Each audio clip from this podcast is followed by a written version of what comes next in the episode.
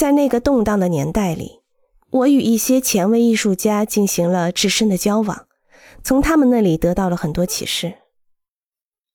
二十世纪五十年代到六十年代，可以说是现代美术界的一段过渡时期。这一时期，从前不被看好的传统美术也开始在基本概念上被重新认识。始于二十年代的马塞勒·丢香对各种艺术的探索，在这个时期达到了一个高峰。而杰克逊·鲍罗克的行动绘画，以及象征着大量消费社会的流行艺术等，也开始登场。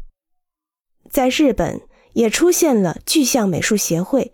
开始尝试超越过去的那种偶发艺术的局限性。我将自己置身于前卫艺术的漩涡中，一方面对他们的艺术活动感到惊讶，难道这也是艺术吗？